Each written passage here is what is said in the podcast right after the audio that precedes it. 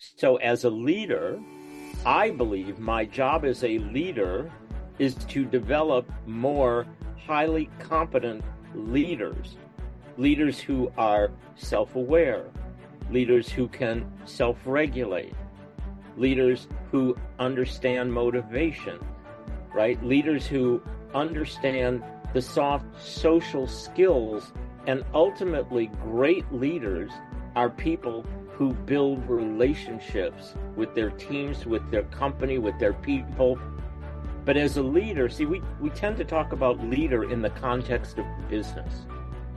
Welcome to the Manage Self Lead Others Leadership podcast with Nina Sunday for experienced and aspiring people managers. This show will help you explore ways to become a more intentional leader. Each episode, host Nina Sunday speaks with some of the brightest business minds on the planet who share a passion to elevate and transform team culture. Workplace culture hides in plain sight. Is yours flourishing? Join the movement to make your workplace a better place to work. Are you ready? Because it's time to manage self, lead others. This episode, I'm speaking again with thought leader and visionary Dan Silberberg. With a distinguished track record leading Fortune 500 businesses from 7 million to 400 million, launching four startups, leading a global brand revitalization in 100 countries, and having trained in McKinsey methodologies, Dan has a consulting background with EDS and A.T. Kearney, and as managing director at Oracle Corporation, led the go-to-market strategy. Now with a master's degree in leadership and coaching, Dan announced dates for his Leader Council and other programs to grow the next generation of leaders. My past conversations with Dan are now videos on his website, entelechy.ai. That's E-N-T-E-L-E-C-H-Y dot A-I. Go to the Inspirations tab to see the videos. Then head to the Call tab to sign up for Dan's newsletter. And when you register for one of Dan's programs, you can mention Nina Sunday referred you. As members of the US based C Suite network, I got to know Dan over the last three years. I'm impressed by his integrity, sharp insights, and independent thinking. This episode, it's my privilege to welcome my good friend, Dan Silberberg. Hi, Nina. It's great to be with you. and today we're going to be talking about unmasking leadership moving from myth to meaning. Myth to meaning. Wow. Uh, it's always a wonderful conversation with you, Dan. Um, I've I've got a, you. You did write an article called "Leaders Move the Needle." Is that is that an article that people can register for your newsletter to get, or how do they access that? It was on LinkedIn. Oh, they can go to the website, which is Entelechy E N T E L E C H Y dot A I. And then under the inspiration tab, they'll see that there are your podcasts are there, the uh, articles of different companies are there, and there are certain books to buy. And then if they want that particular article, there is a tab called blogs, and that particular article is one of the blogs that are on the website.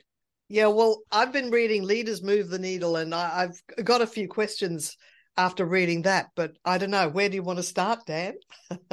well, I want to talk today about how paradigms are formed and how all of us as human beings get a default operating system. However, if you've got some questions on the article, we could start with that and then we'll move into the paradigms. Right, right. Well, it's just that you're really identifying that you know it's it's new days at the moment and we have to equip teams to function effectively within gray areas to embrace ambiguity as a challenge. How do we equip teams to be more improv- improvisational? Yep so an interesting question. So google actually did a study on what makes successful teams and they interviewed over 200 teams within their own organization. And I think, in addition to what they have done, I have my own experience leading teams, and there are other, you know, data sources out there. But the number one issue is what they call psychological safety, right? And what is that? Well, psychological safety basically means that if I'm on a team, am I respected? Is there a status to the team, or is everybody's voice considered and heard? They may not do what I'm suggesting, but at least I'll be heard. My ideas will be acknowledged, and they'll and they'll be thanked for having an opinion. And so I think in terms of moving this needle, psychological safety matters. The other thing is is there mutual respect? The third thing I think is um, status. So in underperforming teams, if a particular person is in the hierarchy above a group of other people and wants to use that as a cudgel, that will clamp down the innovation and ideation of a team. And so we have to be conscious that in terms of status, all people's voice and ideation need to be heard. Now, what also could happen is there may be a particular project and you may have a particular skill and the team could decide nina we want you to lead us on this particular project because you have a depth of experience the rest of us don't have but it becomes a team decision not a situational title decision. Yeah?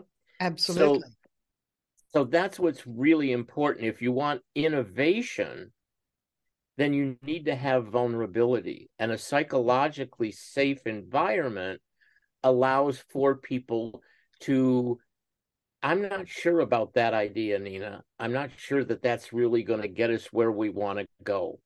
Or i've tried that idea before got some great results for it and here's some things that i learned about it so that there's an openness of presentation of ideas and we can say things like, I'm curious if we were to do this, what do we think then would be an outcome? And then if we got that outcome, what do we, and so that we're iterating so that the group then gets to see, well, Dan's perception is this, but wait a minute, there's six other perceptions in the group. Or a phrase of, I'm curious, why do you think that idea is going to be the best in terms of leveraging an outcome. I'm curious invites openness. It invites, you know, digging deeper and delving into a subject.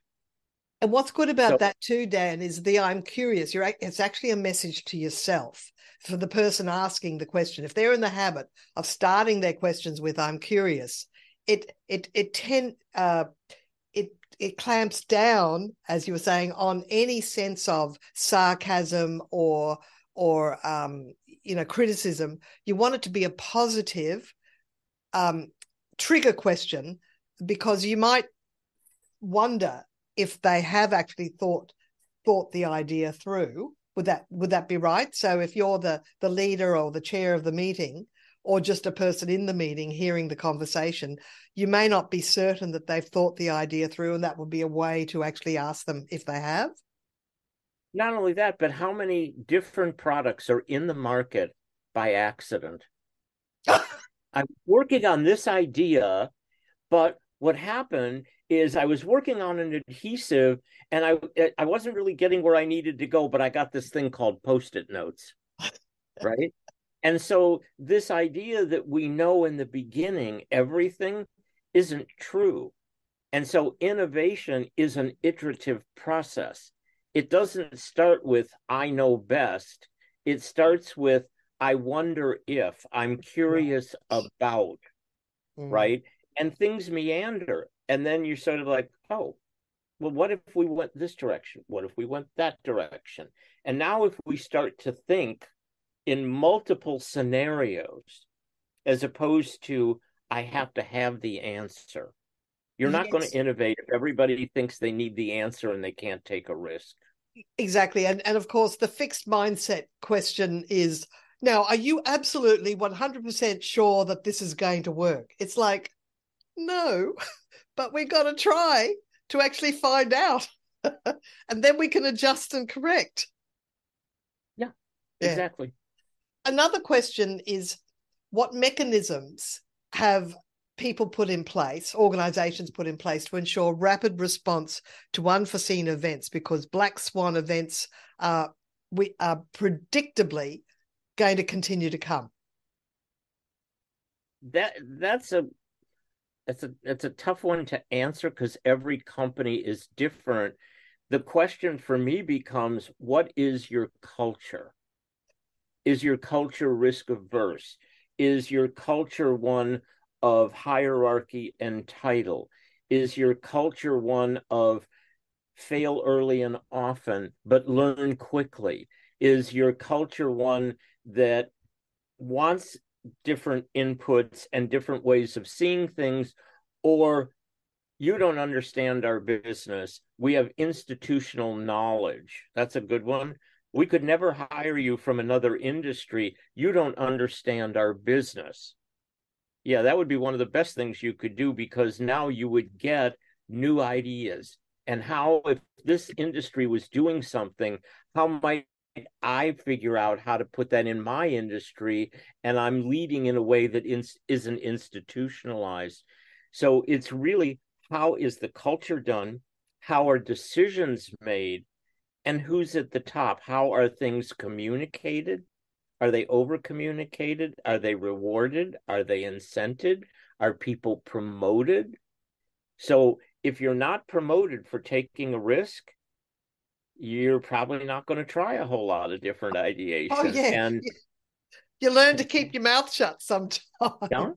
And then the other thing is about grit and resilience. Yeah. So how resilient are you? So have you done anything in your planning just to you know how the military plays war games they do different scenarios with different activities to see how things would work out well in business we could do the same yeah. So we have a we have a particular idea about oil for example.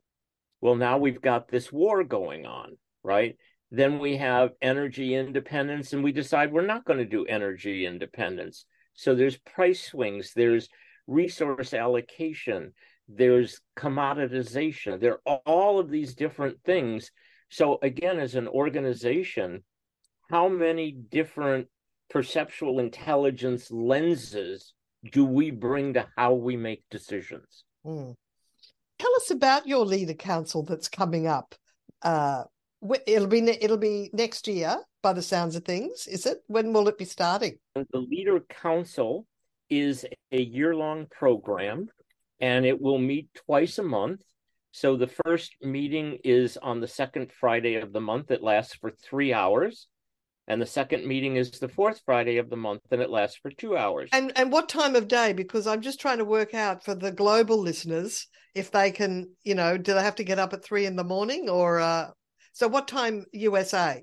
Well, I think what we're gonna what we're gonna probably do is something around either 9 to 11 in the morning or it'll be 4 to 6 in the afternoon central standard time what i'm thinking is from a global perspective is to have one one base for the united states and another base let's say for europe or asia and we'll yeah. work out the time differences right. so that it works yeah lovely Lovely. So wherever you are in the world, it, it, the time will probably suit you. And this is a year-long program.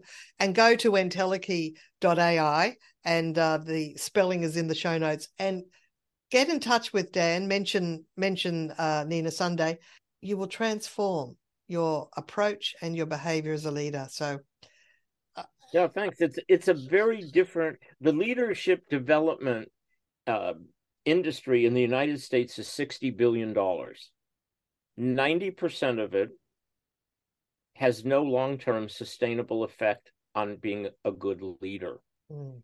And so I think the difference is that my program, the first meeting, is all about a particular, whether it's attributes like self awareness. So, yeah, tell me your story. Tell me who am I? tell me your bad faith and tell me your relationship to spirituality. I didn't say anything about marketing or sales or anything like that. It is getting you internally yes. to see who you are. So that first three hour meeting is a lot of breakouts. It's a very interactive and experiential. Mm. And I guarantee the sustainable result because you will experience tied to an emotion. And yes. when you do that, you have a memory, right? When you read a book for knowledge in six weeks, 80% of it is gone, unless you take something from the book related to an experience and have a memory put to it. Mm. And then the second uh, Friday will be what happened during that time where you actually were applying these principles to yourself. So you'll have an accountability partner, you'll have a cafe conversation, you'll build a team of allies and trusted advisors, right? You'll have me as a guide and and someone who's a confidant. And the whole idea here is your own personal transformation. It, and you've captured the numbers too, so it's uh, very much a, a small cohort all working together. Is that right? we're looking yes each council will be 12 to 15 people and that will give me lots of opportunity to work one-on-one with people both in those sessions and outside of the sessions and so there will be time to do hot seats and talk about the business but this is not a leader council to come and tell me what your marketing problem is yeah this is a leader council for you to grow yourself into the next best version of yourself and you're really aiming at people that have a C suite role, correct? Yes. So I'm looking for C suite executives. Um, so that would be a CEO, a CFO, COO, CRO, CHRO. It has that CMO. C, yeah, right. It has that C little word in front of it because you're the leadership of the company. Yeah. Now, in in your uh, in your article, you write that the genius of one pales in comparison to the wisdom of many, and that's collective intelligence. So, mm-hmm. how do you recommend leaders uh, tap into this reservoir of wisdom? In a traditional hierarchy, the one with the highest title is the one people look to, and it's almost like, "Tell me what you want. Tell me what you want me to do." and there's a tap down of genius initiative and collective intelligence right hmm. so in a situational title is more of do as you're told or the boss manages the team in the world we're in today it's an ecosystem of people and ideas and collective intelligence will definitely do better than an individual. Why? Well, if we took an iceberg as an example, 10% of the iceberg is above the water and 90% is below. So the studies have shown that top management at best knows 10% of what's really going on in the business. The other 90% is hidden in the collective intelligence of the marketing department, the sales department, the supply chain, the production area, the finance area. There are all of these different areas. And that collective is what can actually bring a, again, how do you make decisions? Right. So if we're looking for fact base, the people on the phone talking to a customer, your outbound people, will have a lot more relevant data than someone sitting on the 30th floor thinking they know what's going on to the business. And so what happens now is what is your role as a senior executive? Is it an architect? Are you an innovator? Are you a communicator? Are you a coach? Are you someone who wants to elicit the best out of your people or you want to tell them what to do? And so there's a whole different idea, I believe, in business model and how we approach bringing the collective together. And here's here's the thing, Dan. If if the senior leader tells people what to do in transactional analysis, they talk about adult, uh, parent, adult, child. Then you're not acting adult to adult. You're acting parent to child. You're making the, your the people you lead follow your your orders, your instructions. They're not thinking for themselves. You're not cultivating a culture where they think for themselves. So we need adult to adult thinking these days. So people uh, are really thinking for themselves, so that the the good ideas percolate throughout the organization. The other thing we have to make sure doesn't happen is silos. These separate silos. We have to right. silo bust. Well, that's another uh, that's another podcast to talk about business models and ecosystems and collective intelligence right mm. so one of the things we found with hierarchies why is it that major corporations seem not to promote from within but bring in CEOs from the outside how many companies are really good at developing leaders within their organizations right so that's that's kind of an issue that I think a lot more people need to answer. Why is it, as the leader of a company, I'm not developing more leaders, that institutional knowledge of my company? So we tend to go out and we go, oh, I want to hire someone from Home Depot, Nike, Amazon, Google. And we bring them in because the fairy dust that falls off of them will turn us into this wonderful company and it's not that the people coming in don't have fairy dust, but what they don't have is the entire support system, the brand management, the decision making, the infrastructure, the systems and processes. All of those things can make leaders better than who they are. And likewise, if it's not a good process system and organization, it can take very talented people and make them look like they're not very talented at all. Mm. But one of the questions I have for executives you hire someone because you saw a genius within them. And then what happens is you bring them in and you institutionalize them and tap down the genius. Yeah. What is that about? Right. So if we want the best, then we should hire the best and turn them loose to do what it is they do best. So, what inhibits that? Well, things like fear, things like trust. So these are this is our own internal work that we need to do. So 70% of people today say they are unengaged in their work. So we have bosses out there that micromanage, bosses out there that take credit, blame the team. They're not trustworthy, they're not self-aware, right? They're not socially emotionally intelligent. And these soft skills are in the world we're in today to bring the best out of people. You cannot bring the best out of someone any to any degree greater than you can bring the best out in yourself. Thank you, Dan. That's exactly what this podcast is called. Manage self, lead others, build capability, and it's all about self leadership, about emotional intelligence, raising raising your own uh, modus operandi. In fact, the the number one, uh, the number one goal of any leader really is to build the capability of their team. So you've said it so perfectly. No, that's not true. What? No, that's not true. Okay. The What's number true? one, the number one thing for a leader is to grow more leaders. Right. See, it's not about the outcome it's about the person. So, how do I develop my people to realize their highest potential to become the next best version of themselves? See, the way we talk about leadership in a business is very externally focused.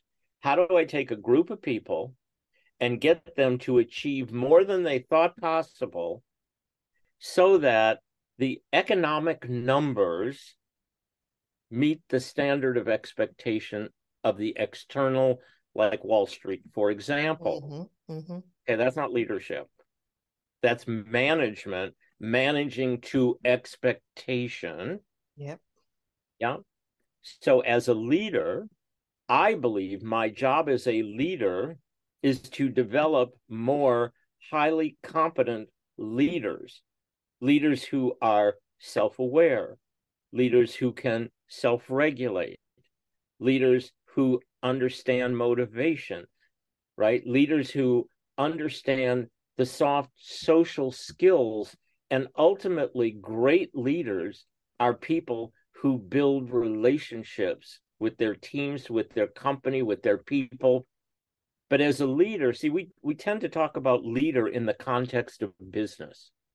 I want to talk to you about being a leader in life with your spouse, your kids, your community, your school that your kids go to, your religious institutions that you participate in, the charities and and give backs that you're interested in and making a difference in the world. Business happens to be a piece of the pie.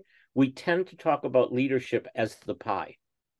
And yes. we're missing the target by doing that in my opinion.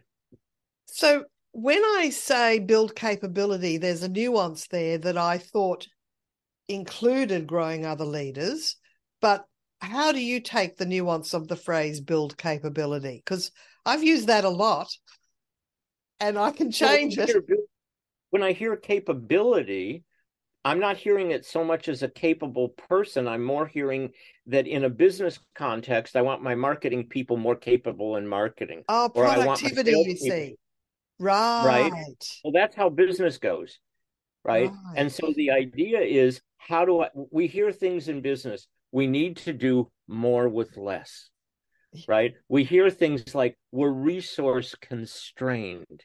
We hear things like, you know, we don't have infinite amount of money. All of these kinds of things. So this will be somewhat provocative, but any shortfall in a business is due to poor leadership. Yeah. It's not due to the economy. It's not due to some outside influence. It's not due to some excuse. We need to own, and that's part of being a leader is owning who we are, owning both our strengths and our weaknesses, owning both our success and where we fall short. And it's taking full responsibility for the outcomes that we get. Mm. Uh, thank you. Uh, I'll uh, correct my language in future. no, no, it's all about the nuance. It's a difference of perception. I'm yeah. sure if we brought in 10 senior executives and asked them what is the number one job of a leader, we would probably get 10 different answers. and it's one of the reasons that leadership is so hard to teach is there is no accepted definition. Well, thanks, Nina. As you know, I've spent 40 years and I've, I've worked in the Global 500. I've done five startups. I have a tech background with EDS and Oracle. I've got a mm-hmm. business consulting background, McKinsey and AT Kearney. So I've done lots of different things. And over that time, um, I also got a master's degree in leadership and coaching. And that's really my why and my love at this point mm. is bringing a legacy into the world of sharing these wonderful opportunities and my own struggles and growth and personal journey and wanting others to have a similar opportunity to lead a spectacular life. This episode, I was speaking with Dan Silberberg, whose website is entelechy.ai. That's E N T E L E C H Y dot AI. Go to the Inspirations tab and you can see past episodes uh, of, Dan, uh, of my conversations with Dan on the Manage Self Lead Others podcast. If you want to sign up for Dan's newsletter, just head to the call tab on his website. And if you want to sign up for my newsletter, go to brainpowertraining.com.au and you can register for my newsletter. So thanks for listening and until next time, bye for now. Nina Sunday is on a mission to help leaders transform culture. To book Nina Sunday CSP to speak at your conference, visit ninasunday.com to request a proposal. Nina travels from Brisbane, Australia for in person presentations Australia wide. Twice certified virtual presenter, Nina Sunday presents virtually, globally, for any time zone. This podcast is a part of the C Suite Radio Network. For more top business podcasts, visit c-suiteradio.com.